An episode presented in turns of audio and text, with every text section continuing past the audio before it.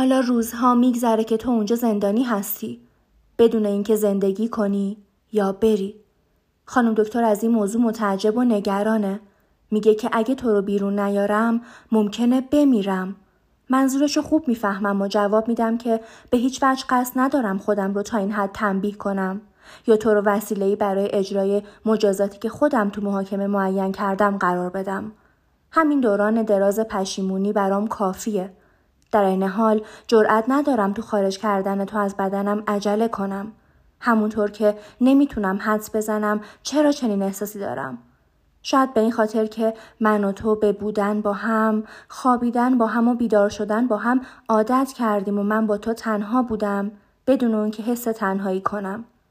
شاید به این خیال واهی که اشتباهی رخ داده و بهتره بازم صبر کنم. یا شاید دیگه نمی‌خوام همونی باشم که قبل از تو بودم. چقدر آرزو داشتم که دوباره صاحب اختیار سرنوشت خودم بشم و حالا که شدم دیگه برام اهمیتی نداره. اینم حقیقتی از حقایق بیشماری که تو شانس پی بردن به اونا رو از دست دادی. تو آتیش انتظار ثروت و عشق و آزادی میسوزی و آب میشی. تو تلاش برای به دست آوردن حق خودت از پا در میای و وقتی اونو به دست آوردی دیگه برات لذتی نداره. در نتیجه اونو هدر میدی. بهش کاملا بی میشی و دلت می‌خواد که به عقب برگردی و مبارزه و درد و رنج از سر بگیری. وقتی به آرزوت می‌رسی حس می‌کنی که گمش کردی. خوش به حال اونا که می‌تونن به خودشون بگن می‌خوام راه برم نمی‌خوام به جایی برسم و بعد به حال اونا که به خودشون تحمیل می‌کنن که می‌خوام به اونجا برسم. رسیدن یعنی مردن. فقط طی راه می‌تونی توقفای کوتاه داشته باشی.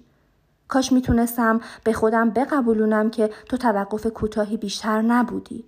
که مرگ یه نفر زندگی رو متوقف نمی‌کنه. که زندگی احتیاجی به تو نداشته. که این درد و رنج به درد چیزی یا کسی خورده. ولی بچه ای که میمیره و مادری که از مادر بودن چشم میپوشه به چه درد می‌خوره؟ به درد اخلاقیون، مذهبیون یا انقلابیون؟ در این صورت باید از خودت بپرسی که کدوم یکی از اونو از این ماجرا نف می‌برن و رأی دادگاهی که این اشخاص تشکیل میدن چی میشه؟ آیا من سزاوار بخشش اکثریتم یا مجازاتشون؟ آیا برای اخلاقیون، حقوقیون، مذهبیون یا انقلابیون مسمر سمر بودم؟ آیا گناه من اون بوده که موجب خودکشی و مرگ تو شدم؟ یا اینکه روحی رو به تو نسبت دادم که فاقدش بودی؟ گوش کن چطور جر و بحث می‌کنن و فریاد می‌کشن؟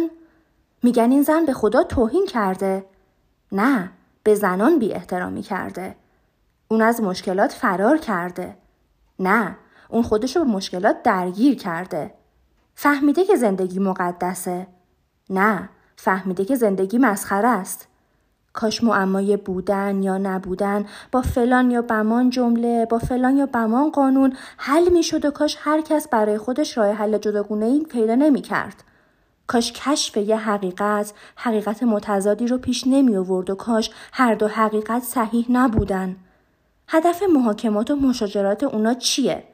می‌خوان تشریح کنن که چه چیز مشروعه و چه چیز نیست؟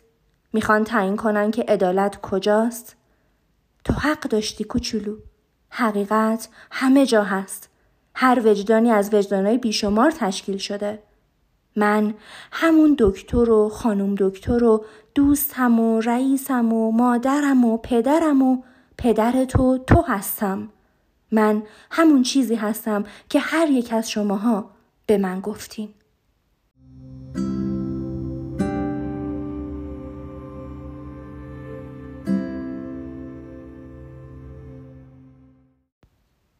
پدرت دوباره برام نامه نوشته.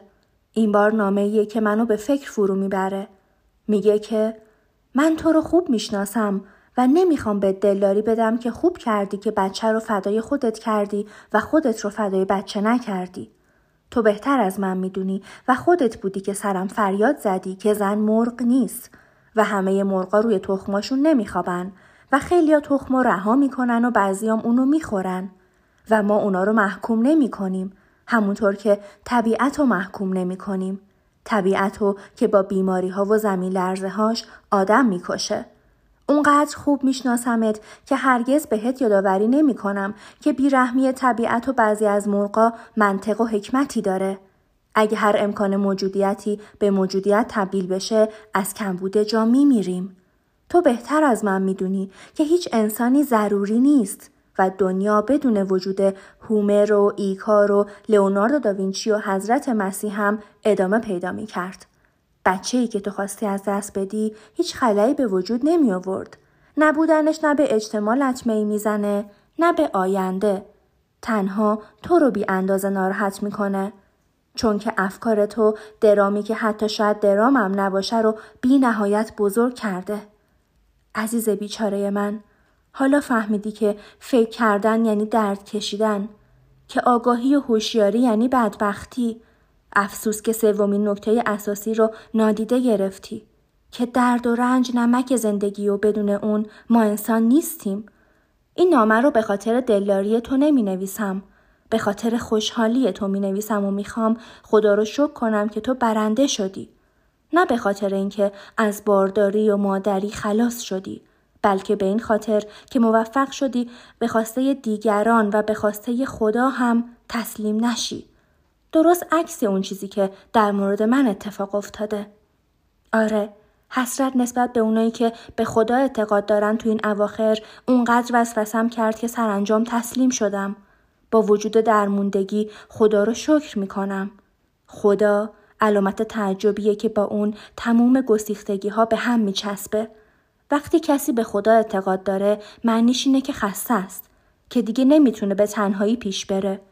تو خسته نیستی چون خدا یه شک و تردید هستی. خدا برای تو یه علامت سواله. اولین علامت سوال از هزاران علامت سوال دیگه.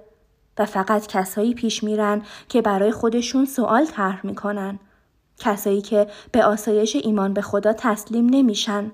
زیرا مثل کشتی شکسته ها خودشونو به قایقی آویزون می‌کنن و یه ذره استراحت می‌کنن. دوباره از نو شروع می‌کنن. برای اینکه دوباره زد و نقیز بگن گفته هاشونو انکار کنن و دوباره رنج بکشن. دوست ما میگه که بچه هنوز تو شکمته و نمی‌خوای اونو بیرون بیاری. انگار می‌خوای اینجوری ندونم کاریاتو جبران کنی و زندگی رو به خودت حروم کنی. گمون می‌کنم به این خاطر این خبر رو به من داده تا از تو خواهش کنم که از این دیوونگی دست بکشی. من به جای اینکه از تو خواهش کنم بهت میگم که تو خیلی زود از این دیوونگی دست برمیداری. تو زندگی رو بیشتر از اون دوست داری که به نداش بی توجه بمونی. همین که این ندا رو بشنوی مثل سگ جک لندن که زوزه کشان به دنبال گرگا میفته و بعدم خودش گرگ میشه ازش اطاعت می‌کنی. پس ما فردا به خونه برمیگردیم کوچولو. با اینکه به نظرم کلمه فردا برای تو یه توهین و برای من یه تهدیده نمی‌تونم به دورورم نگاه نکنم و احساس نکنم که فردا روزی پر از احتمالات گوناگونه.